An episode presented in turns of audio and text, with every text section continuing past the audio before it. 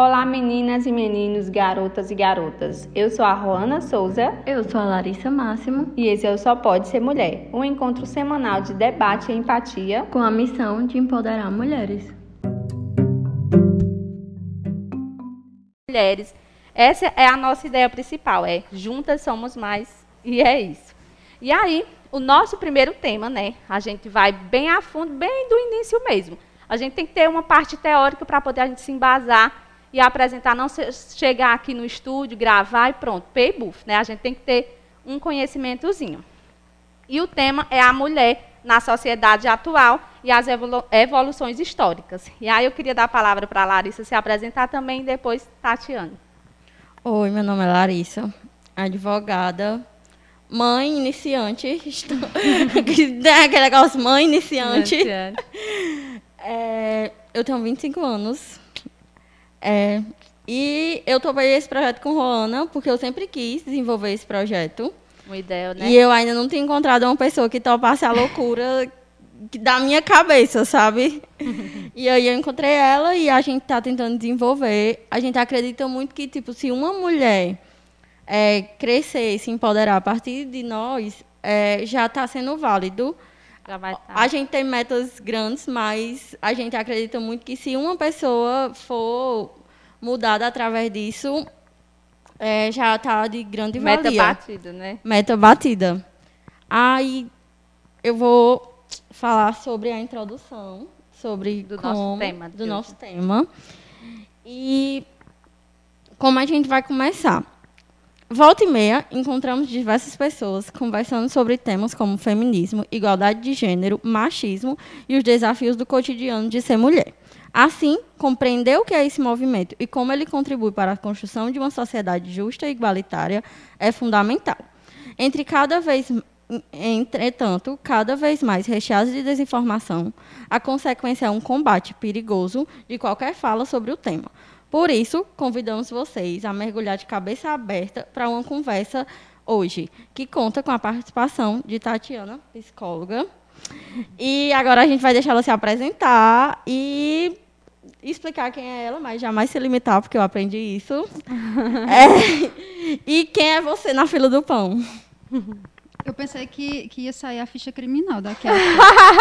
Eu nem disse assim, a idade que ela disse, eu sou mãe, tenho 25 anos. Claro que eu preciso disso. Ela trouxe o currículo, foi? Metade. Adorei. Bom, meu nome é Tatiane, sou psicóloga. Vou puxar a ficha igual a Larissa. Sou psicóloga, mãe, feminista, esqueceu. Essa parte fundamental no negócio, E aí, quando Larissa traz mãe iniciante, não tem nenhuma mãe terminal. Toda mãe é iniciante no negócio. Essa é o maior. Iniciante mais iniciante. Tipo aquela que ainda tá no perpério. É, tipo esse. Acho que toda mãe... A fase vai passando e a mãe vai sendo iniciante de novo naquela fase. Quando porque ela cada acha que entendeu, já sabe. Gente, vocês estão me deixando nervosa, porque eu achei que finalizava, eu ficava segura. E vamos lá. São etapas diferentes. É assim, quando nasce um filho, nasce uma mãe, e cada etapa nasce outra mãe. Porque são outras. Não, pois eu achava que assim, daqui a 6 meses estou pronta, já sei resolver todos os... Já consigo fazer um planejamento estratégico sobre ele. Sua tabela não vai funcionar dessa vez. Vai não. Então, sua lista dessa vez não vai. Toda mãe é iniciante. E aí, muito interessante, o projeto, quando ela disse que ninguém topou, mas eu já topei participar antes de existir o projeto, lembra, Lembro. Então, vai. Mas é um projeto uma iniciativa muito encorajadora das meninas, e aí parabenizar as meninas por isso. Porque aí quem está vendo já percebeu que assim, a gente está se apresentando, mas a pauta já começou faz tempo. Sim. Então, o assunto é esse, e aí quanto à questão de ser mulher, não importa o lugar, de ser mulher, tem pano para manga o negócio aí. Sempre. Eu acho que se a gente tivesse umas 2 horas, 3, 4... Eu perguntei naquela hora, é só 1 hora, porque eu fiquei... Não, eu tenho que ter um tempo aí, porque quando eu tô nervosa, eu tô. Mas quando eu começo a falar, eu tenho que ter um tempo aí. E tem toda aquela questão, como Juana explicou, do nome, Isso. Essa questão de... Ah, mulher quando se junta fala demais. É outra que tem. Outro. Vamos já fazer que nem aquele programa, subir a hashtag do dia. Essa daí vai ser uma hashtag. Vai sim. Depois da nossa introdução, da gente estreitar os laços, que já são estreitados aqui, estamos em casa, a gente vai começar tentando explicar o que é o feminismo, com o que é o movimento, porque a gente escuta muito o que é o feminismo. Falar sobre... a gente sabe que tem várias correntes, tem o feminismo negro, tem vários sentidos, tem várias ondas, mas a gente vai começar explicando o que é o feminismo, para a galera entender que não é...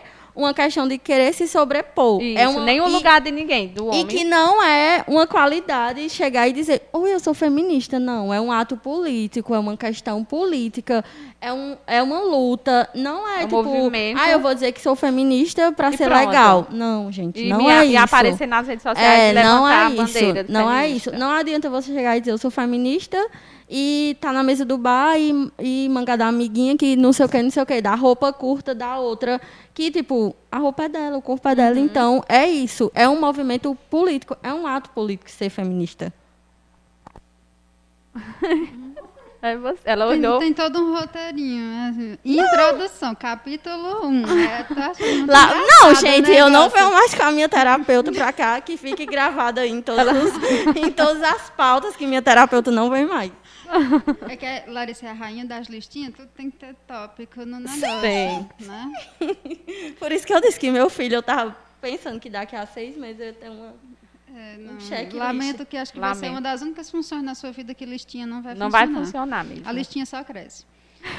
O feminismo em si, ele faz parte do nosso cotidiano hoje, apesar de muitas pessoas não perceberem, mas o feminismo, ele já... ele precisa fazer parte, na verdade. Então, os feminismos são plurais, né? Então, existem as vertentes. E aí, o que se propaga muitas vezes é a questão do feminismo radical. E aí, quando se pensa no feminismo radical, as pessoas associam qualquer forma de feminismo ao feminismo radical. E aí, assim, o conceito fundamental do feminismo é exatamente o oposto disso. Então, o feminismo não é se sobrepor aos homens, mas sim garantir um direito de igualdade para todo mundo, não só mulheres, mas fundamentalmente mulheres, porque historicamente está atrás, né? Elas têm esse déficit em relação aos homens, mas é garantir a igualdade de direitos e condições. Então, aquela velha frase machista de quer ter igualdade vai descarregar um caminhão de cimento. Uhum. Sim, vai se alistar no exército. Mas aí a questão, né? Vai brigar pelo alistamento obrigatório. Tipo, eu não vejo o sentido de eu me levantar e lutar por uma coisa obrigatória. Tipo, não era para ser obrigatória nem para o homem nem para a mulher. Não era. Deveria ser um alistamento que, se você quiser, você vai. Então, não tem essa de, vamos brigar pelo alistamento obrigatório. Não, porque não deveria ser obrigatório para nenhum dos dois. E a pauta do feminismo é exatamente essa. Então, quando as pessoas chegam, e aí é muito... difícil ouvir hoje em dia mulheres chegar e dizerem que não precisam do feminismo, né? E aí, essas mulheres que dizem não precisar do feminismo, elas desvalorizam lutas anteriores. Então, se hoje a gente tem a liberdade de certas coisas que a gente tem, se deve muito à luta feminista. Então, de que alguém iniciou isso, se a gente volta, se a gente pode viajar sem permissão do marido, se a gente está aqui, se a gente está aqui podendo usar a imprensa, a mídia, para dar voz e vez a outras mulheres, a gente e a outras mulheres, isso é feminismo, né? Tudo isso se deveu à luta de mulheres anteriores a nós. E aí, quando eu inviabilizo isso, eu desvalorizo a luta delas. E o sofrimento delas. Muitas tiveram que morrer e tiveram seus direitos básicos privados para que outras tivessem direitos básicos que são automáticos. Então, hoje, uma menina, automaticamente, ela, quando atingir a idade, ela tira o título de eleitor, ela tem direito à voto, ela pode se candidatar, ela pode exercer um cargo público. É natural, mas não foi. Não foi. É interessante pensar que há 100 anos atrás, 100 anos não é muita coisa, minha gente. Não é. 100 anos atrás, as mulheres não podiam estudar. Pegar um livro pra ler. Há 25 anos atrás, a lei do divórcio, ela era totalmente diferente.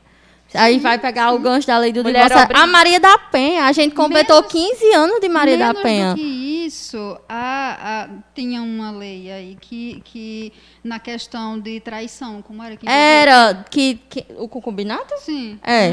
Não, que é bem mais recente. Bem recente. Que mudou... Recentíssimo. Pouquíssimo tempo, já era nos anos 2000, né? Quando mudou? 2005, sei lá. 2000, acho que foi em 2002. Explica um pouquinho, cara. É a questão de, tipo, o casamento mesmo, a lei do divórcio, o concubinato, de, tipo... Sim. Os filhos deixaram de ser... Por exemplo, o filho da outra mulher, ele era ilegítimo. Não podia, o que era fora do casamento, ele era ilegítimo. Ele tinha os filhos legítimos e os ilegítimos. Que hoje isso não é mais. Não é mais. E isso, tipo, é um filho que tipo, pode ser homem ou mulher. Mas isso foi um direito adquirido a partir da mulher, entendeu? De uma luta das mulheres. Luta, né? E o pior é ver que a luta de determinadas mulheres em relação a direitos básicos para todas tem que passar pela determinação de certos homens. Sim. A gente deve... Então, para validar a luta que é feminina, é preciso de uma certa aprovação masculina. Para que isso aconteça. Porque na política a gente não tem nem tanta representatividade. Tipo, aqui em Vaz Alegre, a gente ainda tem um legislativo bom. Dessa última vez. Não, a última bancada no agora. Momento, né? No momento, a gente tem um número expressivo de mulheres. Mas se a gente foi necessário também haver uma lei que instituísse obrigatoriamente de uma quantidade de mulheres. E aí a gente vai e entra naquela questão das candidaturas femininas só para protocolar a lei, porque tem Dessa que cumprir. Última vez, aqui, por exemplo, a gente ouviu, tem muita mulher, e aí você via que a pessoa não estava fazendo aquele, como se fosse um elogio, a lei estivesse feliz porque tivessem outras mulheres, tipo assim... Tem muita mulher, né? O que é? Tanta mulher se candidatando. Esse é só para cumprir a vaga. Não é isso, é porque elas quiseram e a gente tá, graças a Deus... E eu ainda digo assim, por enquanto que, tipo assim, tiver 10 pessoas e 9 for homem e 1 for mulher, ela ainda vai estar pedindo licença. Ela ainda vai estar dizendo, eu posso estar aqui. Por enquanto que eu tiver só lá, não adianta. Por isso que eu preciso, quanto mais mulher, melhor. Mulheres. Porque, por enquanto que eu tiver... Se for 10 pessoas, se for 9 homens e só tiver eu de mulher, eu vou estar pedindo favor. Vai. E não adianta que eu diga que não, mas eu vou estar pedindo favor. E aí a gente vai para aquela questão de, tipo, Dilma foi tirada do poder, e não vou entrar em questões políticas e tal, a questão do impeachment mesmo, ela foi a primeira presidenta. E quando o Temer assumiu, dos ministérios, de 26, não tinha uma mulher. Todos não homens. Tinha, eram todos homens. Todos. Não tinha, a gente não colocou uma mulher lá. Não tinha uma representatividade feminina. Não tinha. Então, a pauta do feminismo, ela acaba sendo muito importante, mas ela está bem enraizada e a maioria das pessoas não reconhece. Então, eu não preciso do feminismo, eu não preciso me engajar na visão feminista, nem sabe o que é ser feminista, nem sabe o que é feminismo, e aí geram muitos preconceitos e ataques em relação a quem se autodenomina feminista. Sim, vai para aquela coisa taxada de tipo, que é mulher que não se depila, mal amada, a roupa dela, que ela é desleixada, e não tem nada a ver. Isso. É um ato político, cuida da família, tem uns filhos, mas é tipo assim, é mulher que não quer ter filho, é feminista. Ou que não quer ter responsabilidade. Que não quer, ou então que tem filho, mas que mesmo assim desse trabalhar e levar uma vida cuidando da família, ao mesmo tempo trabalhando fora. Mas assim, desde o princípio, tipo, a nossa sociedade é uma sociedade patriarcal ainda, nem sempre foi. Então, quando a gente estuda história, algumas civilizações pré-históricas eram matriarcais, então havia a valorização do feminino em contrapartida do que a gente tem hoje. Então, o feminino era o sagrado, o feminino era o valorizado. E nessas pautas não eram que as mulheres eram superiores, mas elas tinham o seu lugar reconhecido enquanto importância. Então, a gente vê muito nas civilizações pré-históricas, principalmente aqui da região do México, por exemplo, havia muito essa questão da valorização do feminino. É muito mais da cultura europeia via essa questão patriarcalista e do Oriente também. Então, Hoje, a nossa sociedade ainda é pautada nisso, de que é muito machista, muito misógina e, consequentemente, patriarcal. Então, enquanto a gente tem essa pauta feminista de quanto... Por isso que esse projeto de vocês é fundamental, porque, assim, quanto mais eu propagar essa ideia, quanto mais pessoas tiverem acesso a isso, melhor. Só que a base disso tudo, como já dizia Paulo Freire, a base de tudo é a educação. E aí não adianta apenas eu empoderar meninas, eu preciso educar meninos para lidar com meninas. Porque o fundamental disso é a base. Então, os meninos, eles ainda são instruídos a não valorizar mulheres. Então, naquela relação básica de casa, que a mãe faz tudo e o pai... Ele só trabalha. E aí ele chega, senta, vai ver TV, e a comida está feita, está tudo feito, e tudo é responsabilidade da mulher. O filho cresce com aquilo naturalizado. Que aquilo naturalizado. É, aquilo é naturalizado. Não arruma nem a própria cama, nem os brinquedos. Então, ele vai tirar o prato da mesa. E empoderar meninas é para que elas consigam reconhecer que elas não têm a necessidade de se submeter àquilo, que aquilo não está correto.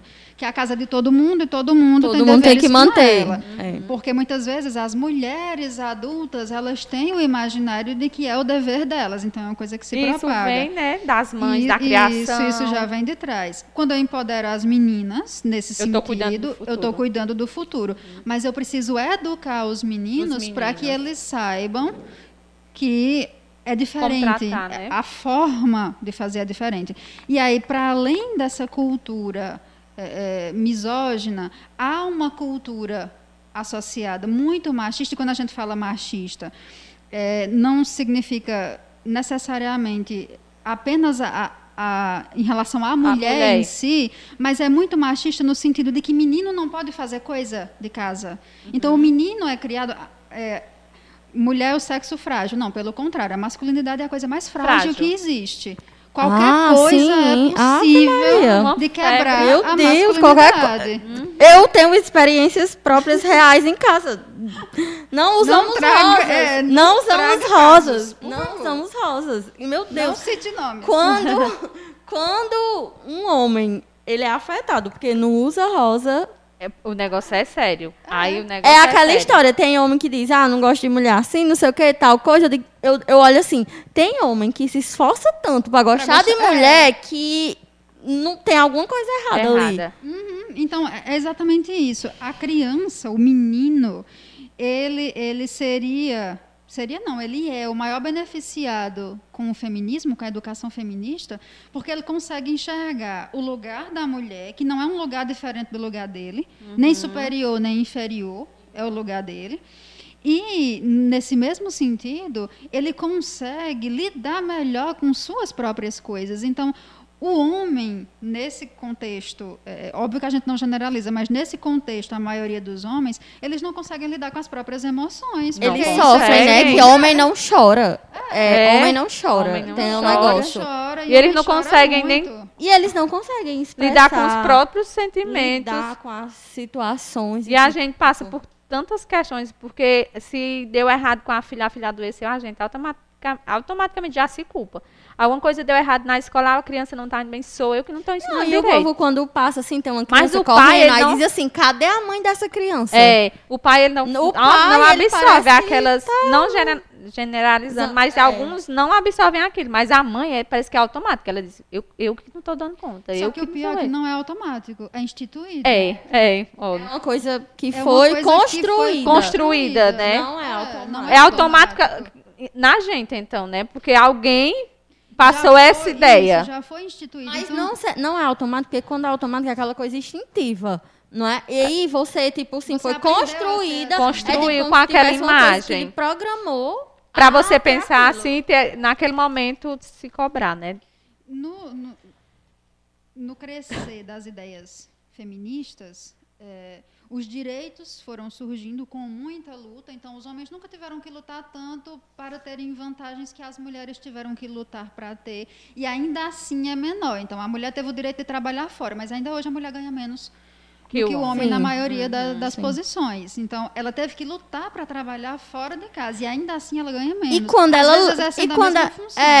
ela tá lá, ela tem que provar todo dia que ela pode estar lá. Isso. Então, aí já tem ali umas perguntas, uma dúvida, por que é que ela tá ali? É, né? Ela tem que Será provar. Que ela mereceu? Ela não pode só chegar lá, ela tem que todo dia provar porque ela está lá. Estar ali. Principalmente se for assim, tiver mais homens. O meio masculino, né?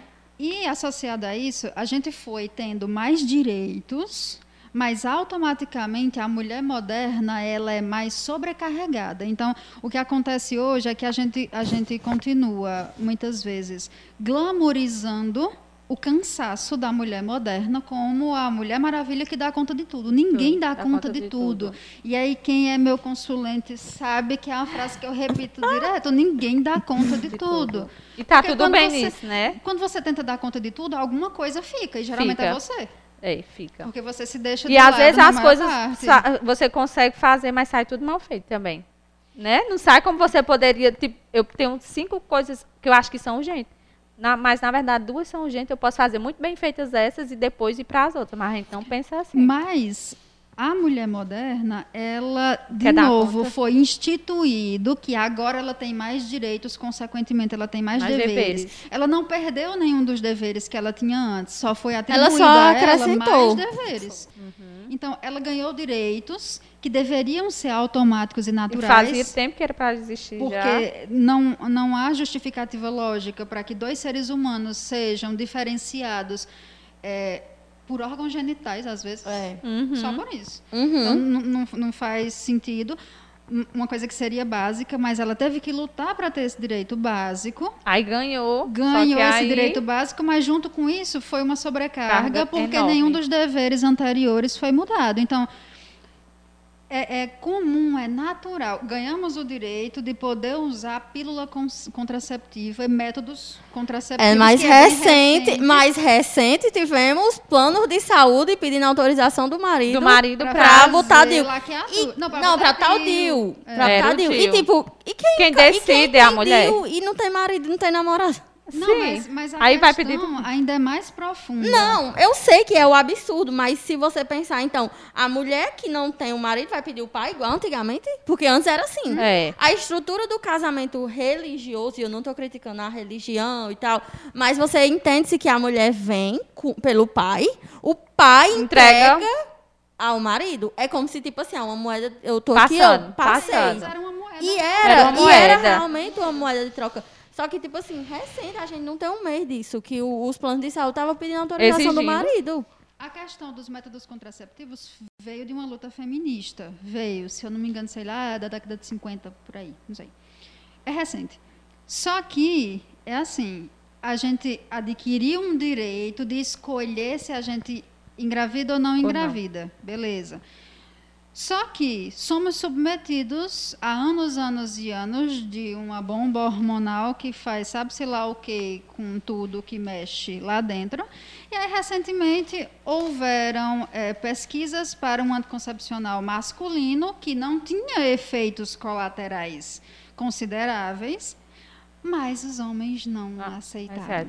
Não, e a questão, assim, uma mulher ela engravida em regra, porque obtém 9 meses ela gesta e tem aquela... E o homem não. Uhum. Ele pode engravidar uma mulher todo dia. Mas ou aí você... Ou mais de uma. É, ou mais de uma. Mas a gente previne quem gera durante 9 meses e o que pode engravidar todo dia, não. Não pode. Não pode. É. Sem nenhuma indicação, sem nada. É porque eles são, às vezes eu acho que eles são... Então, até os direitos que a gente conseguiu adquirir, que são básicos e são considerados básicos, eles ainda são infinitamente inferiores aos direitos básicos e naturais de quem nasce homem. Então, dentro dos feminismos plurais... Porque não pode existir um feminismo único, porque não tem como ele abranger todas as particularidades. Porque cada regionalidade tem aquela coisa, cada povo tem a sua história e tudo mais. Mulheres negras é diferente de mulheres brancas, hétero é diferente de mulheres homo. Isso. Então vai todo um leque, não tem como ser então, só um. Então os feminismos eles precisam ser plurais. Óbvio que dentro dos feminismos existem os radicais, como em tudo existe. Tudo. Só que os radicais eles não representam a visão do movimento. São radicais, como em tudo. Você torce para um time e existem torcedores radicais e torcedores comuns. Como tem em religião, tem pessoas que são radicais na religião. Em tudo. Então, né? Há os extremismos em tudo. Que acaba atrapalhando, como você disse no início, acaba atrapalhando a história. Muitas vezes atrapalha o movimento, mas às vezes a gente precisa olhar também para esses extremismos. Porque esses extremismos, eles querem dizer muita coisa também.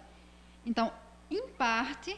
é através de certo extremismo que eu consigo chamar a atenção para uma pauta determinada, que depois ela é centrada e desenrolada e desenvolvida, mas foi a partir de algum extremismo. Então, aquela velha ideia do queimar o sutiã de antigamente, foi preciso um ato que chocasse para que a partir disso desse visibilidade a outras questões, não era ouvido. Uhum. Não era ouvido, era naturalizado. Precisou daquilo para poder. E a galera ainda não entende, né? Que o pessoal fica, para que feminismo? Para que machismo? Eu não sou feminista, eu não pratico machismo.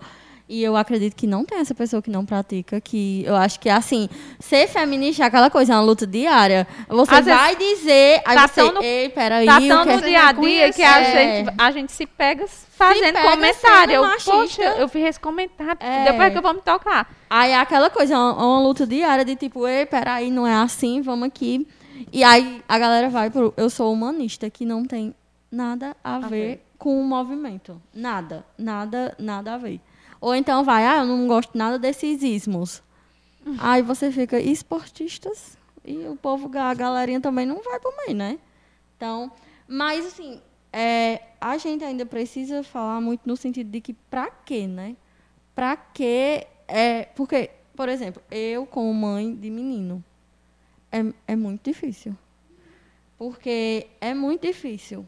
É aquela coisa, por exemplo, eu chego, tiro o salto, se ele... Aí, tipo, alguma coisa, ele diz... Por exemplo, minha irmã estava pegando um filtro no Instagram e tirando foto dele com o filtro. Aí o filtro tinha uns cílios. Aí ele já olhou e disse assim, eu não sou menina para estar usando isso. E aí você, para desconstruir isso, é uma coisa... São coisas pequenas. Eu comprei umas canetas, é viciada em caneta. Aí comprei... de uns super-heróis, e ela gosta, ela assiste super-heróis e tudo. Aí hoje ela chegou e disse, eu comprei a tua tinta para repor a canetinha do Homem-Aranha. Ela disse, mas eu não estou usando mais ela. E se ela usou ontem, e ela foi para a escola hoje. Eu disse, por que tu não está mais usando ela? Não, porque é de menino. Eu, como assim de menino? Se eu comprei pra, do menino, dos super-heróis que a gente assiste, ela disse, não, mas fulaninho de tal, meu colega disse que ele é fã do Homem-Aranha, e essa caneta é só para menina. Aí eu fui tentar explicar novamente, ela já vai fazer 7 anos. Mas assim, a gente ensina, a gente assiste. Eu leio para ela, mas assim, tem todo esse meu trabalho, o pai dela também, que ajuda muito nessa questão. Mas quando chega na escola, aquele menino que os pais não estão ali tentando... estudar com ele, desconstruir essa imagem, não está fazendo... Às vezes, nem só na escola, às vezes a gente constrói e os avós desconstrói, bem aqui, vizinho do lado. Ou quando chega na casa de um parente. Eu disse, Eva, não, eu comprei, você não gosta do desenho? Gosta, e ela gosta tanto do filme, vendo algumas partes, que ela ainda não está na idade, como os desenhos, e ela gosta, e ela acha o máximo aquele efeito, mas ela não queria mais usar a caneta, porque o amiguinho dela disse que era de menino. Disse, e o que é que tem? O que é, assim... Se a gente tiver brincando, eu disse assim, Evelyn, eu sou seu pai nessa brincadeira, tem algum problema? Ela, não, mamãe, eu disse, então é isso. A caneta, ela tem a tinta preta, ela pode ter a tinta rosa, não influencia em nada, Evelyn, é sua caneta e você pode se divertir, fazer todo tipo de desenho. Mas mesmo assim, ela tipo, não quer mais levar aquela caneta para a escola, quer levar só a rosa, porque é de rosa menina. A educação feminista, ela começa nisso, de quando vai fazer o chá revelação e as bolinhas são azul e rosa. Já começa então, aí. Já começa a educação para o feminismo a partir disso. Então, tem brinquedo de menino e tem brinquedo de menina. Não, a regra não é essa. Não tem brinquedo. Assim, tem brinquedo. É brinquedo. Precisa usar os órgãos sexuais para brincar? Não é de criança. Não é de criança. Não precisa, é de criança. Então, pronto. Porque a gente, principalmente a nossa geração, eu arrisco que eu sou a mais velha, mas passa. É. Será? Eu já disse minha idade, sou a mais nova. Por isso que ela derreteu. É, por isso, não precisa. É, quando a nossa geração, e aí eu sei que Larissa passou por isso também, os brinquedos mais legais são os brinquedos dos meninos. São. Para menina sobra panela, boneca, roupinha de boneca. Casinha, sim, gente, boneca, eu amo carro, mas os brinquedos mais legais. Eu sou apaixonada por aqueles carrinhos da Hot Wheels, que eu achava muito massa. E eu não, você ganha o quê? Uma boneca na festa de água, me levava uma boneca daquelas de plástico que não mexia nem as pernas. Aí que você já era instruída a ser mãe. Mas eu não culpo a minha, eu não culpo a minha mãe por isso, é porque era a sociedade e tudo o que ela trazia, né? Então, para os meninos, sempre foi viabilizado que eles podem ser o que quiser. Apesar da propaganda da Barbie dizer isso. Mas que eles podem ser o que quiser. Então, para eles era dada a oportunidade de ser um explorador espacial ou um jogador de futebol. Ele tinha piloto de corrida, policial. Os brinquedos ofereciam a possibilidade de que eles poderiam ser qualquer coisa. Para as meninas, a possibilidade era ser mãe, ou ser dona de casa. Só. A bonequinha e as panelinhas. Então, apesar de todas as críticas que a Barbie tem por conta do estereótipo físico, mas a Barbie foi uma boneca revolucionária nesse sentido. Foi a primeira boneca adulta, porque todas as outras bonecas... Era um bebê. Ela foi a primeira boneca que representou uma figura adulta. E a Barbie, ela já teve todas as profissões. Todas. Já. Então, era almoça, a última coleção foi muito bacana. Foi baseada em todas as mulheres que ajudaram a combater o coronavírus. E tem uma brasileira negra. Ultimamente... A boneca está trazendo uma representatividade maior, porque antes era só aquela lourinha, a cinturinha, corpo padrão. Ultimamente, ela está tendo uma representatividade. Tem maior. Uma que é na cadeira de rodas, tem a negra. Plus size, tem a plus size, tem a que pratica yoga, tem a ruiva. Eu lembro que na minha época tinha a Barbie, que era o estereótipo tradicional, e tinha a Suzy. Que era tipo, mas ela era mais larguinha. Ela era mais larguinha. E ela tinha. O lábio era mais grosso, ela já tinha mais tipos de cabelo. E ela já tinha mais profissões. Teve outra coleção que teve a Frida, teve outras mulheres históricas, mas né? Mas foi a partir da Barbie, digamos assim, com todo o estereótipo que ela tem, com toda a negatividade que ela possa representar, mas ela foi um marco nessa representação. Sim, mas ela que sustenta o quem? Nesse sentido, ela foi uma representatividade do tipo, a criança começou a enxergar que ela não precisava ser só a mãe do bebezinho, ela podia ser a adulta, e aquela adulta tinha várias profissões. Hoje você pode presentear uma menina com um caixinha de ferramenta. Queria um kit de dentista. Ela fez o cofre, um kit de dentista, e a caixinha de ferramenta, um carro, e tá tudo bem. Isso. No shopping, por exemplo, nessas lojas de departamento, sempre tem a seção de criança com roupinha de personagem dos desenhos. E aí, minha filha tem 5 anos e ela estava numa fase de gostar muito de Toy Story. E por incrível que pareça, a blusinha do Toy Story estava na seção masculina, não tinha na seção feminina. Na seção feminina tinha as princesas da Disney. Mas na seção masculina tinha Toy Story. E ela tem a blusa que ela mais gosta. E ela adora. Vermelho, que é a cor que ela adora, é vermelho. A blusa do Toy Story. E é o personagem dela preferido. Sim. Mas estava na seção masculina, sim, mas depois estava vestida nela. É uma blusa normal, como qualquer outra. Mas estava na masculina. E não tinha na feminina. Na feminina só tinha das princesas. Não tinha nem da Jess? Não, só tinha das princesas. Jasmine. Porque tem isso também, né? A Jess tá lá. E aí a gente volta para aquela questão de que quando, por exemplo, uma mulher, ela chegou lá. Ela já lutou, chegou lá. Vamos dizer assim, cheguei. Quando ela tá lá, tem muita gente que desmerece porque ela tá lá. Como ela chegou lá, ela nem é tudo isso. Fica tipo assim, todo vamos tempo pegar testando. Agora, tipo... É aquela coisa, você pode ser, mas por enquanto que a gente está com pena de você, por enquanto que a gente está com dó... O exemplo mais real, assim, representativo que eu tenho agora é o da Juliette. Por enquanto que ela estava dentro da casa, ela era ovacionada. Ai, meu Deus. Aí agora ela começou e está cantando com o Gil. Ela nem canta tudo isso. Ela vai cantar com o Gil. Todo mundo adorava cantar. Ela e todo mundo adorava ela cantando. Teve tipo música assim, de cantores que estavam esquecidos, que viralizou, porque ela cantou lá dentro. Você pode chegar, mas você não... Tipo assim, quando as mulheres chegam no poder, elas são questionadas infinitamente porque como elas chegaram, por que elas chegaram. Muito forte. Eu morei em Fortaleza 9 anos e aí eu vim morar aqui, voltei a morar aqui em Vaz Alegre. No meu primeiro ano trabalhando com marketing, eu procurei uma empresa e aí a empresa me contratou, gostou da minha proposta e tudo. E aí eu fui conhecer a equipe de uma das empresas e são 6 homens. E aí eu fiz um planejamento, uma mega estrutura, uma pesquisa de mercado, saí nas ruas de Vaz Alegre, dentro da loja, conhecendo os clientes, o consumidor final, tudo, fiz uma mega estrutura e comecei a tentar colocar as coisas em prática. E aí, as mulheres que tinha na empresa, 6 homens e 2 mulheres, né, que eu esqueci de dizer a quantidade de mulheres. E aí, a minha dificuldade de mostrar que aquilo era importante, e tudo que eu dizia, não dá certo, nós já testamos isso aí, não vai dar certo. Não sei o quê. E as mulheres que estavam lá, elas queriam me ajudar, mas ao mesmo tempo ficavam com medo do que a equipe ia achar. E nenhuma delas disse, Roana, dessa forma dá certo. Então eu topo fazer essa ideia com você e a gente criar algo novo. E a dificuldade eu passei acho que uns 3 meses para a equipe entender que eu estava ali, que também pensava assim, quer roubar meu lugar. O gerente ficou logo com medo, achando que eu queria tomar o lugar dele. E não era. Eu queria somar a empresa, mas até eu testar, ou eu provar que eu era boa, que aquilo que eu queria fazer era somar para aquela empresa. Eu tinha coisas, uma pesquisa, uma estratégia para somar, eu não queria lugar de ninguém. Foi suado, foi sofrido. E eu lembro dessa história, e a gente vai pegar que ainda precisou o dono da empresa, que era um homem, chegar e dizer, olha... Não, mas eu tive que digitar a legenda no grupo. Eu tive que me passar pelo dono da empresa, que era o dono mesmo, e dizer, ó... Deu um espaço à Roana, que ela está querendo trabalhar, eu tive que fazer isso, para poder ter voz dentro da empresa. E não era para mandar, tipo, fulano, faz isso, tu vai fazer isso e não. Gente, o que é que vocês acham da gente fazer uma promoção assim?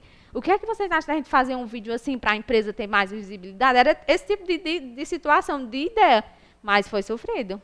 Eu tive que me passar pelo dono da empresa, eu mesmo, para ver se eu tinha... E aí viram que teve retorno, mas eu tive que... Dá o meu suor ali.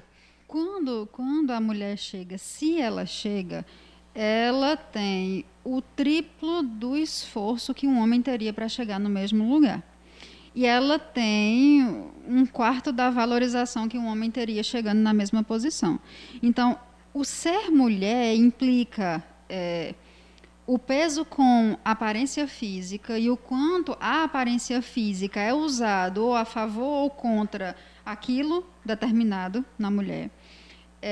Envolve outras formas de vulnerabilidade. Então, como Larissa disse, é difícil ser mãe de menino, nesse sentido da educação não machista. E de menina também, viu? Mas é difícil ser mulher e ser mãe de mulher numa sociedade machista, em que, para além de todas essas situações que a gente reconhece, por isso que quem é mãe deveria lutar por as questões feministas para que o mundo fosse diferente para a geração seguinte, tanto dos meninos quanto das meninas.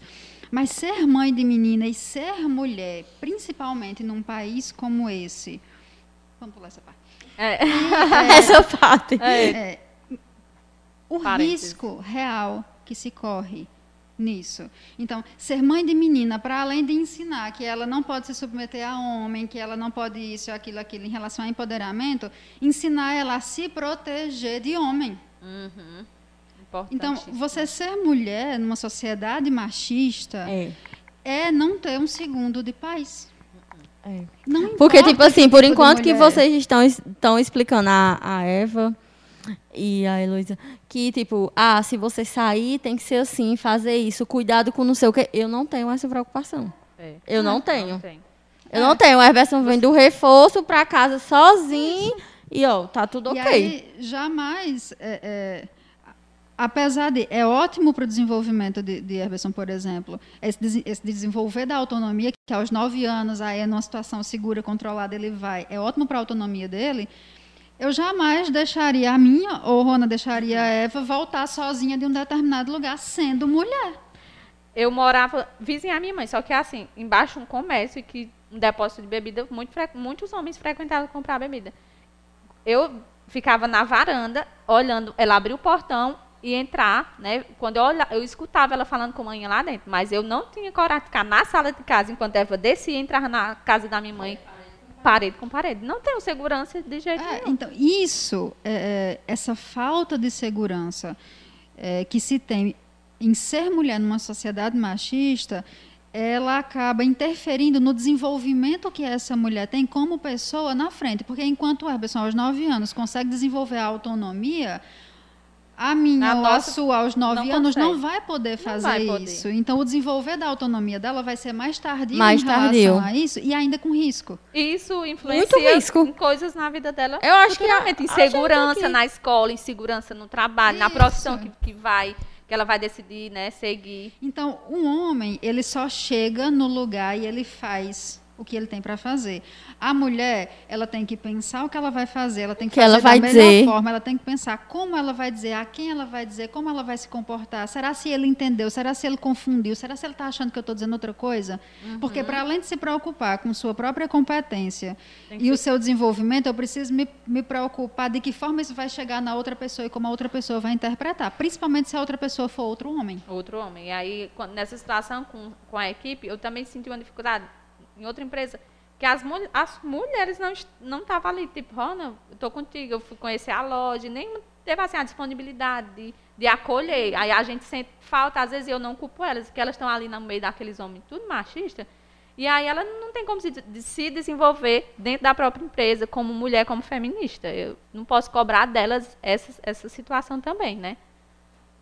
E por isso que é fundamental pautas como essa, porque assim, quando eu naturalizo questões sobre feminismo, sobre luta por direitos, sobre o lugar da mulher, eu dou acesso e visibilidade a pessoas que achavam que o feminismo era outra coisa, que achavam que essas situações eram naturais. E quando eu coloco aqui, e vocês trazem exemplos de que isso não é natural, muitas pessoas que estão vendo ou que vão ver depois ou ouvir depois, é o que a gente está conversando aqui, vai enxergar, então, isso que eu vivo não é natural, não é porque tem que ser assim, porque, para além de outras situações, a gente precisa também lembrar que grande parte das pessoas ainda, das mulheres ainda, por viver e ser educada nessa sociedade misógina e machista e patriarcal, não tem noção do que isso não é natural, que isso não é assim porque tem que ser assim. Porque nossas antecessoras, por mais que em determinados momentos históricos sempre houveram as que se rebelaram e enxergaram certas situações, mas elas eram minoria. Minorias, né? Elas eram conscientes de que isso era natural, que era isso mesmo, que mulher era assim. Usando pautas religiosas, e aí Larissa disse que não ia falar de religião, mas eu vou. Usando pautas religiosas, porque querendo não entrar nesse embate de política e religião. Mas assim, não dá para ser apolítico. Não dá. Não partidarismo dá. É outra coisa, mas não dá para ser apolítico. E aí a pauta feminista é um ato político, é um movimento político. Ser mulher, e ser mãe e ser feminista é um ato político hoje em dia.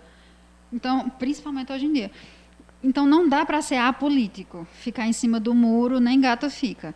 Então, não dá se escolher um lado. E aí, em todas essas questões, você entender que antes isso era natural, e aí a religião ela sempre foi usada, e aí quando eu falo religião, eu não estou citando uma determinada que fica claro. Religião, seja ela qual for, e dependendo da parte do mundo, vai ser uma religião específica.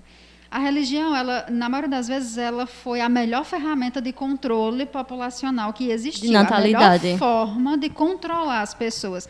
Seja no quesito natalidade, então quero que nasça mais pessoas. Violência. Aí eu uso, seja na questão do controle realmente, seja na questão do medo, quanto mais amedrontadas, melhor de controlar são as pessoas. A religião sempre foi pautada nisso. Então, a religião, seja ela qual for, ela sempre foi fundamental no quesito de colocar a mulher no lugar que ela está hoje em relação ao machismo. Rebaixar a mulher, uma forma de valorizar o homem, e valorizando o homem eu conseguia ter controle maior e melhor sobre as coisas. Então, se as mulheres eram maioria e eu conseguisse reduzir elas à incapacidade, a minoria iria se sobrepor, seria mais fácil controlar. Mais fácil controlar. Então, mulheres, a gente está falando, mas a questão da infância, 1800 e bolinha aí, a infância não era tratada como infância, que é hoje. Uhum. Os meninos na Inglaterra trabalhavam, criancinha, limpando chaminé lá, muitos morriam. Uhum. Nos teares, porque a mãozinha é pequenininha, dava para botar a mão lá dentro para tirar quando prendia. As crianças trabalhavam, eram mini-adultos. A visão da infância ela foi construída de 1800 e alguma coisa para cá. Mas eles eram tratados como mini-adultos. Então, não havia essa coisa da infância. Então, muita coisa que a gente... trata hoje como natural, como instinto materno, como... não existe, é construção, é construção. A gente tem instinto básico, instinto de medo, enfim, instintos básicos a gente tem. Mas essa coisa do instinto materno é outra coisa que foi colocada como um modo de controle feminino. A mulher nasceu para ser mãe, sim, reprodutivamente foi. Sim. Mas ela vai quem vai determinar se quer ser mãe ou não é ela. É ela. Então, o instinto materno... Mas a cobrança de ser mãe é muito grande. Sim, porque é uma forma de controle. É muito grande. Quando você tem um, aí já fica perguntando, mas um filho... como é que diz? Quem tem um, não tem nenhum. Você tem que ter outro. Mas tu tem tantos irmãos, tu tem que ter outro aí filho. Aí se ela tem 3, aí tá... Não, já tá demais. Tá. O mundo é só teu. Eu lembro. Tu viu fulaninha de tal, teve 4 meninos num tempo desse, aí já muda, né? Eu lembro que eu já relatei, quando eu surgi para a sociedade, vamos dizer assim, a coisa que era mais questionada era, vai casar quando? Cadê o namorado? E quando é que vai ter um filho? Uhum. Mas essa... era era cruel muitas vezes, então tu vai fazer concurso da polícia? Não, pois tu tem que arrumar o marido antes, porque se tu for policial não vão te querer, não. E aí, essas cobranças, elas não acabam nunca, essas cobranças elas não acabam. Então, quando você cumpre uma etapa, aí vem uma cobrança da etapa seguinte, aí a outra, elas não acabam, são cobranças que não acabam, elas são sequenciais. E você tem que seguir, né? É um joguinho, né? Você tem que... essas cobranças, para além de filtrar a capacidade, a potência da mulher, são outras formas de controle também. E aí entra nessa coisa que é como o que Larissa trouxe, de que vão me cobrando, mas vão me exigindo, porque se eu parar para casar e ser mãe e dona de casa, vão dizer que por que eu não vou estudar e vou trabalhar, eu vou ser só dona de casa e depender de marido. Então, não há um ponto a se agradar. Nunca vai agradar. Ela vai existir de mas a cobrança de uma mulher entre 25 e 30 por um relacionamento sério, ela é cruel, que não existe no homem. Porque todo mundo diz, homem pode casar até os 40, pode ter filho até os 40. Tem que casar com 70. Não vamos. Mas essa cobrança, ela existe. Tem que ter casado, tem que ter um relacionamento sério, não sei o quê. Não vai dar tempo de casar, não vai dar tempo de ter filho, não vai dar... E existe aquela coisa de que é assim, ou a mulher é bem-sucedida profissionalmente, ou ela é bem-sucedida... familiarmente. É como se não desse para juntar as duas coisas. Não dá para ser bem-sucedida profissionalmente e também na vida familiar você ter um êxito nisso. É como se as duas coisas não se encaixassem. Porque, assim, como Roana trouxe, não é natural, esqueci até como foi que tu trouxe, mas a questão da culpa, ela não é natural. Não é automática. Isso, automática, não é automática. Mas, naturalmente, fomos instruídas de que, por exemplo, já que é para usar exemplos, vamos usar exemplos. Minha rotina, eu trabalho todos os dias até o sábado, eu trabalho de 7 horas da manhã às 8 da noite. Então, é o dia inteiro. Uma carga horária... puxada. Eu tenho uma filha de 5 anos. Quando a mulher se sobressai profissionalmente, ela já teve, a familiar, ela não dá conta, não tem hora para dar de conta de tudo isso. E aí, a culpa que não é automática, ela é construída. Então, ou a mulher enxerga que, tá vendo? Aí vai e separa, digamos assim.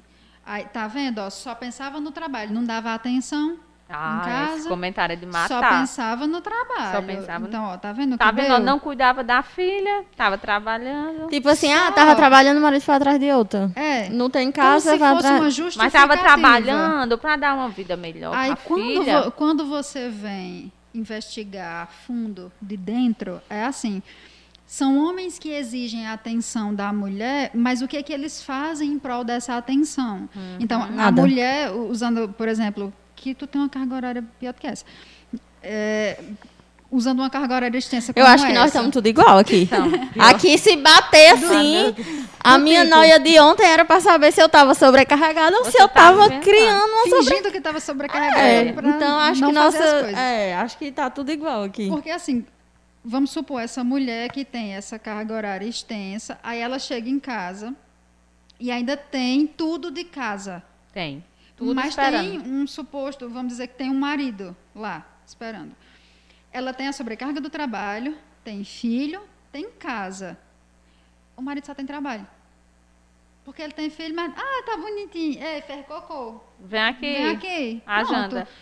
Então, brincar aqui. Não, tá bom, vou assistir o jornal agora. É. Brincar ali. Eu vou assistir o jogo. Pronto. Então, essa mulher não tem como ela dar atenção a esse marido, porque não sobra nada. No fim do dia, essa pessoa tá exausta. Ela nem cuida dela. Isso. E vai cuidar do outro. Não tem como ela cuidar dela. Mas há uma exigência em cuidar desse outro. E se esse outro abrir mão disso, ele tá com a razão, que ela não cuidava dele. Uhum. Mas quem é o filho é outro, não é ele. Então, o que a gente enxerga em muitas relações hoje, pautadas de novo nessa construção machista, é que existem mulheres que são mães dos esposos, dos companheiros, dos namorados, enfim. Elas são mães, elas não são companheiras. Eu já fui. Tem situações, essa ideia é tão machista, por exemplo, que tem os casos dos pais que fazem o papel do pai e o papel do marido de ajudar. Tipo, vamos ajudar, que está todo mundo no mesmo barco. E aí, não é ajuda. Eu corrigi na mulher, não, vou ajudar. E minhas amigas, quando eu ia para a faculdade, eu engravidei, eu estava no meio da minha faculdade, e aí eu ficava com Eva em casa. E quando eu chegava, todo mundo... Oh, meu Deus, Ana, que sorte a tua, Janauê ajuda muito. Aí eu dizia, tipo, ele faz a parte dele. Ele faz a parte dele. E às vezes ela chorava querendo mamar, ele fazia a mamadeira, ela não conseguia, ele pegava o ônibus e ia bater lá na faculdade, mas ele estava tentando. E aí, meu Deus, agradeço, ele está te ajudando. Ele está sendo pai, eu sou a mãe, ele é o pai. E às vezes alguns amigos mais próximos achavam estranho.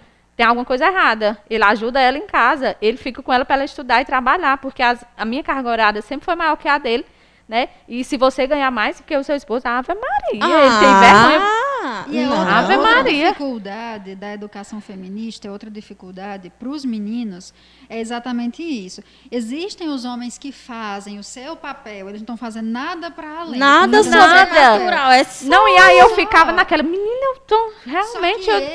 Só que eles começam a acreditar que... tipo assim, mas ele tá fazendo... Meu Deus, que homem homem. Eles são desencorajados pelos outros a continuarem fazendo seu papel. Isso. E aí essa é a dificuldade porque tem uma vergonha, tem uma... Isso. Né? Aí ele começa a se sentir daqui a pouco minha mulher vai estar dando em mim. O questionamento do amigo. Do outro. Às vezes, não é ele, nem ele em si que se incomoda. Tipo, não é nem ele. Já situações de tipo assim, não é, a pessoa que estava comigo não se incomodava de eu estar na posição que eu estava, mas outras pessoas se incomodavam e acabavam afetando a situação. Isso é muito... A situação era... E aí a gente vai para os relacionamentos e aí a gente vai falar sobre o quão, tipo assim, necessariamente o abusador da mulher, o abusador, no caso de relacionamento abusivo, ele tem de machismo. É tipo um... Existe uma influência, eu sei que existe uma relação, mas necessariamente o abusador, ele é machista? Sim. Sempre? Sempre. Era tipo assim... Tá um requisito lá. Né? É, requisito de como... Machista. Requisito, então... Por quê? Porque ele precisa ser machista, porque ele precisa entender que ele está numa relação de poder em que ele pode fazer aquilo. E quando eu estou numa relação de igualdade contigo, é mais difícil que eu acho que eu posso fazer uma coisa contigo. Sobre, né?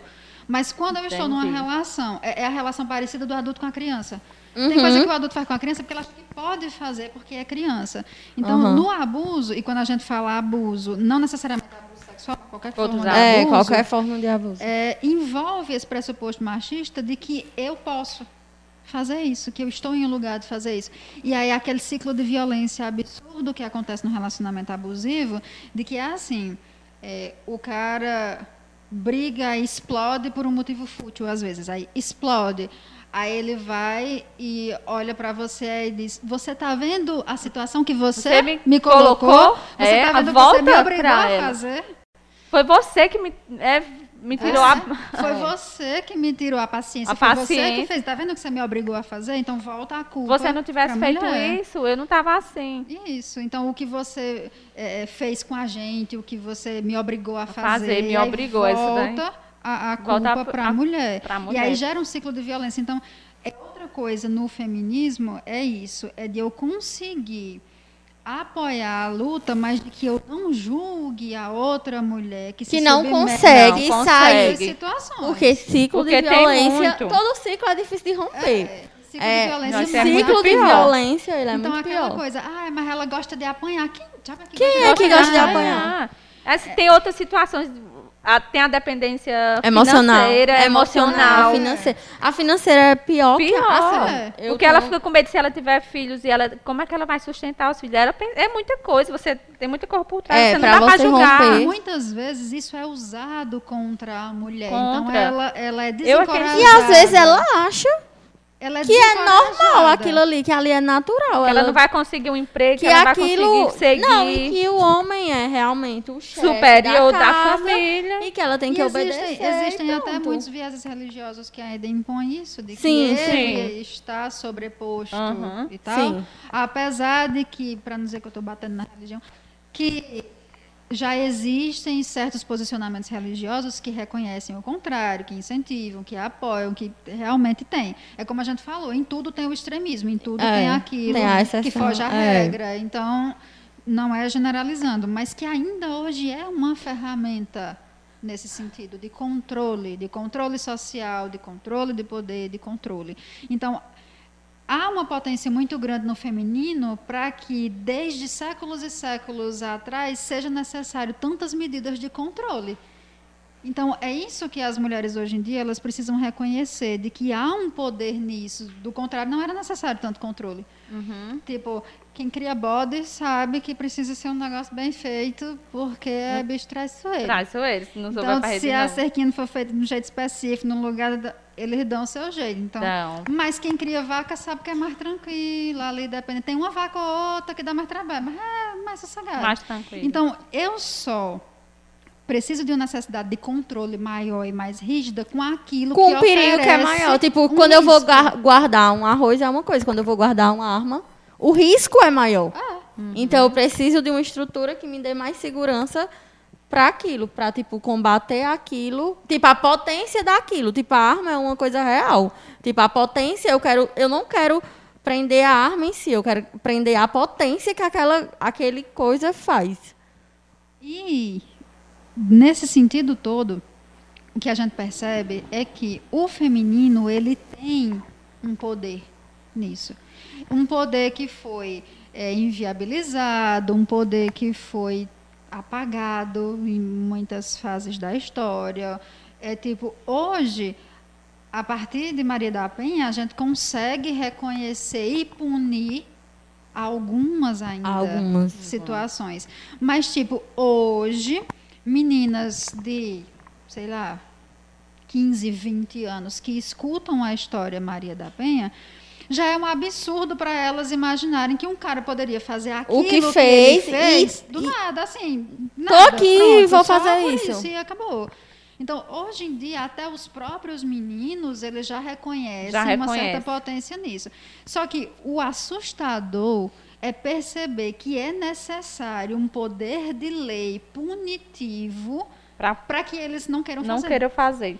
não é algo natural e básico do tipo, não vou fazer porque não devo. Teve que ser muito extremo. Porque não devo fazer, né? Não. Pelo simples fato. Não posso. Mas porque se eu fizer, vai ser pior para mim. Eu vou ser preso. Então, ainda assim, o trabalho na educação feminista precisa ser para a conscientização do não posso fazer porque não devo fazer. Não, com ninguém. Porque isso não é legal. Com ninguém. Com ninguém. Não pelo que vai acontecer comigo se eu fizer. Mas porque eu não devo fazer, porque não é direito meu fazer com ninguém. Com ninguém. Mas... Quando dois homens brigam, e aí, seja lá por quais motivos forem, quando dois homens brigam, aí todo mundo tenta resolver e vai, não sei o quê. E aí se mete, aparta e separa, não faça isso, não sei o quê, pronto, você perdeu a cabeça e tal. Quando um cara e uma mulher estão brigando... Ninguém pode se meter. Uhum. Ninguém está ouvindo, não, ninguém diz nada, ninguém faz nada, fica lá. Eles que se resolvem, eu não tenho nada a ver com isso. É briga de casal. É briga de casal. É briga de casal, ninguém se mete. Então, quando são dois homens, ninguém quer saber, nem se conhece os caras. Já vai logo apartar. Mas quando são duas mulheres, junta um monte de gente pra ficar olhando. Não é evento, né? Vira um evento. Quem é que puxa o cabelo mais rápido? Quem é que vai rasgar a roupa da outra? Vira um evento. Vira. E o celular fica tudo ligado, filmando. Então, ainda outra coisa que tem muito... Quando tem a exposição sexual de vídeos íntimos, o homem... Eu nada. Escutei alguém dizer que um homem sofreu alguma coisa porque teve um vídeo na internet exposto. Nunca nem agora se matou, a mulher, né? É julgada até... Ai, por que estava tirando essa foto? Por que estava gravando? Uhum. Ninguém questiona outras coisas. É porque ninguém questiona a atitude podre de quem espalhou algo e não confiança. Aí vai direto pra dela de ter enviado aquela foto. E quem espalhou, a galera, tipo assim, eu recebi um vídeo, aí eu saio espalhando. A pessoa não questiona isso. Tipo, eu estou espalhando a intimidade do outro, violando a intimidade. E tipo assim, eles violam, a intimidade do homem é violada e tá tudo ok. Mas a mulher, ela... Que é outro que é do machismo, que é assim, não existe intimidade do homem violada. Desde o início, o homem a intimidade dela é de boa, né? Ele é instruído a ter a intimidade exposta. Exposta.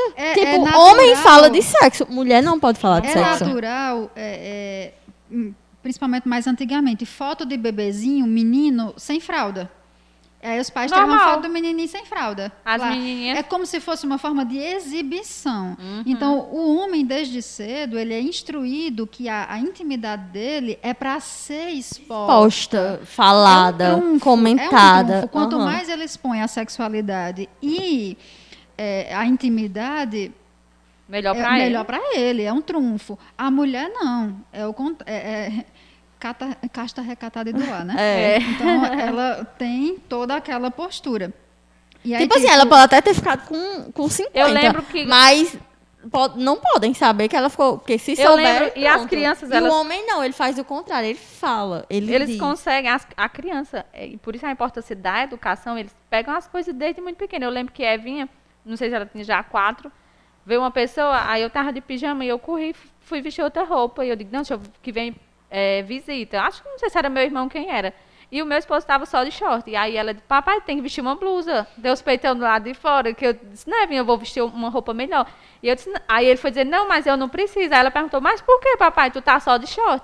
Né? Já tem essa imagem, não, Evelyn, você tem que se cobrir que você é menina, o homem não precisa e tá tudo bem, vem daí, a educação tem que partir desse momento, né? Por isso que a questão do feminismo em si é algo que é uma construção diária, aquele se autopoliciar. Não é tipo só uma vezinha, não. Porque tem que você ser com frequência. Você se pega fazendo coisas que são hábitos.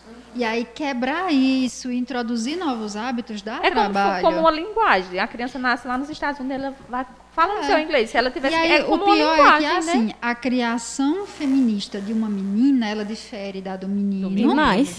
Eu estou vendo, assim, na prática, que é totalmente assim. Só que a da menina, você precisa criar ela com empoderamento feminino, mas com proteção. Ao mesmo tempo. Ela eu tipo, acho que eu vou sair hoje. Você vai até estudar ali, mais ainda, viu? Eu tô aprendendo muito na live de hoje, mas eu vou ter que estudar muito. É aquela coisa, eu ensino a ela ser ter poder, mas eu ensino ela a se proteger. E o menino, não. O menino a gente não se ensina, pelo menos assim, eu tô dizendo por não tem a proteção. Não precisa dessa preocupação. Não é proteção nesse sentido. Ele não corre risco por ser menino. Isso. É, então a proteção de tipo, não venha à noite na rua escura. Não tem essa... Porque assim, quando a gente parte para outra vertente das vulnerabilidades, o menino negro periférico...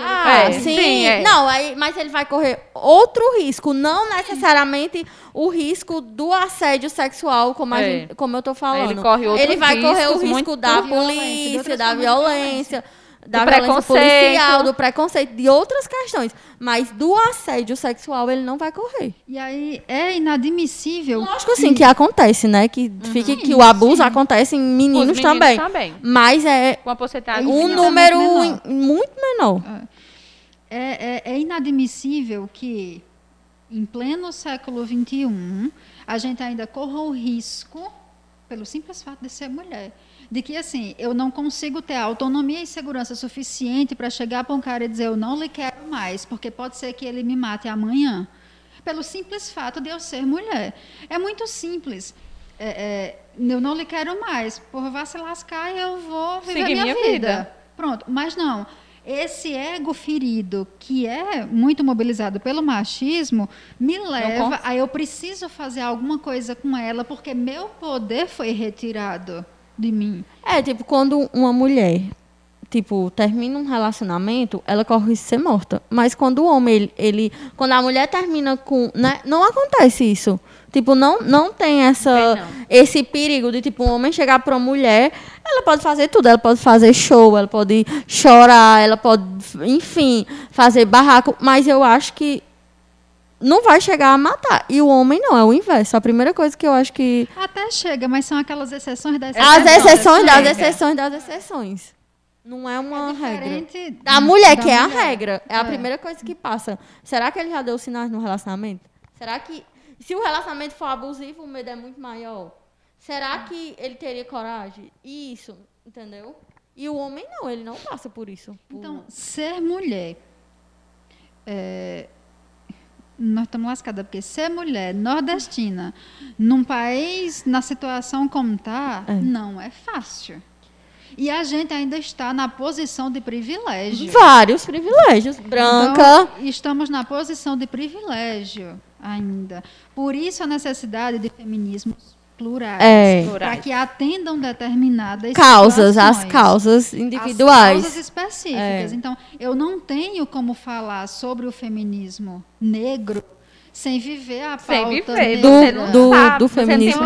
Eu não tenho como falar do feminismo homo se eu não... Entendeu? Mas isso é algo constante na vida feminina. Existem...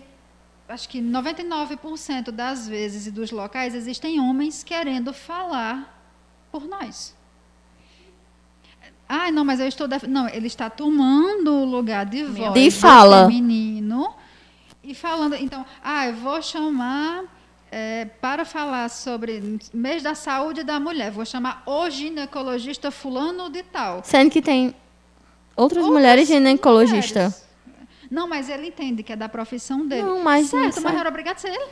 Sim, tem outras. Tem outras. Então, aquela coisa do lugar que ainda assim, para validar, existe uma pauta feminina, mas se lá na Câmara, vereador fulano de tal falar dessa pauta feminina, pode ser que ele tenha mais credibilidade ou seja mais ouvido do que uma das vereadoras que está lá falando. Com certeza. Então, eu vou falar, mas tu vai lá depois e tu fala também, que é para dar aquela coisa. Isso é constante.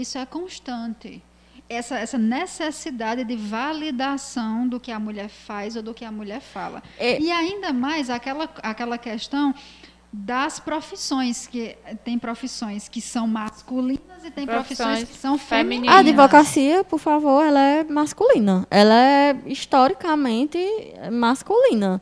Na prova da OAB, você é mulher e se você assinar como advogada, você zera a prova, porque você está identificando a prova. E o homem assina como advogado e não está identificando a prova. Mas eu assino como advogado. Porque eu não posso assinar como advogada porque identificar a prova e zeraria. O nível que nós chegamos... Tipo assim, se tiver... Por exemplo, lá no escritório, sou eu e Lourenço. Aí tem uma sala. É sala dos advogados, porque tem um homem. Podia ter 9 mulheres e um homem. Ia ser advogados. Se não tivesse, estava errado. Se não tiver, está errado. Entendeu? Então, a gente vai da linguagem até... É uma questão bem estrutural, de fato. É uma questão estrutural. Por isso que não é simples quebrar. É uma questão estrutural. Mas, a partir de momentos como esse, que eu consigo disponibilizar conhecimento de forma acessível e eu consigo gerar discussões como essas, que geram inquietações, tanto em vocês questões, como em quem está ouvindo, para refletir outras situações e outras pautas e outros pontos, eu vou introduzindo um processo necessário para quebrar essa estrutura anterior e começar a naturalizar o que precisa, de fato, acontecer. Que já tem ganhos, já tem acontecimentos, mas que eles não sejam fora da curva. Então, as mulheres que a gente consegue usar como exemplos, que fizeram, são sempre mulheres que estão fora da curva. E aí que seja que sejam mulheres reais, que como... sejam mulheres naturais, que sejam coisas comuns. Que a gente consiga visualizar ali, que não seja exceção. Isso. Porque quando é fora da curva, sempre vai ter alguém fora da curva. Uhum. Exatamente. Finalize. Hã? Finalize. A palavra é toda sua. Não, foi tão bom, né? A gente começou, eu comecei aqui me tremendo todinha, mas gaguejando, mas como a gente estava conversando aqui nos bastidores, que é a primeira vez, mas que ia ser legal. De qualquer forma, quero agradecer a Tatiane, que foi muito bacana. Eu acho que aprendi muito, acho que até mais de quem tá ouvindo e assistindo. Vou estudar bastante sobre esse tema, porque eu adoro. Quero agradecer a Larissa novamente por topar ao espaço aqui também do site Pé no Chão, né? Da página do Facebook. E é isso, minha gente. Larissa? Eu quero agradecer. Gente, eu sou péssima para essas coisas, viu? Quem falou desse tanto aí é péssimo, para agradecer. Não, a parte de, tipo, iniciar e terminar. Eu sou ruim, mas... minha filha. Eu sou... Ninguém é bom em tudo, né? Eita, mexeu. Não vou dizer nada, não. Mexer na ferida, assim. E aí, sim, os avisos. Os avisos que nós estaremos aqui toda quarta-feira, ao vivo, algumas vezes pelo site Pé no Chão, né? A página do Facebook, Instagram, mas a gente amanhã vai lançar também um episódio no Spotify. Tem muita gente que gosta da live, tem outras pessoas que gostam de ouvir, então estaremos lá, vamos divulgar. Sigam nossas redes sociais, sigam Tatiane, siga Larissa, me sigam nas redes sociais pra gente divulgar. Vamos divulgar, vamos levar conhecimento. Se vocês não gostarem de café, não me sigam. Porque não tem como você não ver um café. Vamos chegar, dar voz e vez a outras mulheres e desde já, muito obrigada e a gente se encontra por aí. Na próxima quarta, 7h, né? 7h. No mesmo horário, no mesmo canal. No mesmo canal, as mesmas caras, assim, minha e de Roana, vocês vão justamente ter que ver muitas vezes, e é isso. Nervosas ou não, mas estaremos aqui. Descabeladas ou não. Com um coque aqui, enfim. Porque ser mulher é isso. Ser mulher, assim, bem real. Eu vi Larissa com o cabelo lavado, aí eu já... Tu viu meu coque? Ela, sim, tá ótimo. Eu digo, é porque tá sujo, não deu tempo de lavar. Ela teve que se justificar por uma coisa. Mas eu acho que foi bacana. Foi. Né? A gente agradece e é isso. Tchau, gente. Tchau, tchau. Então, uma coisinha assim,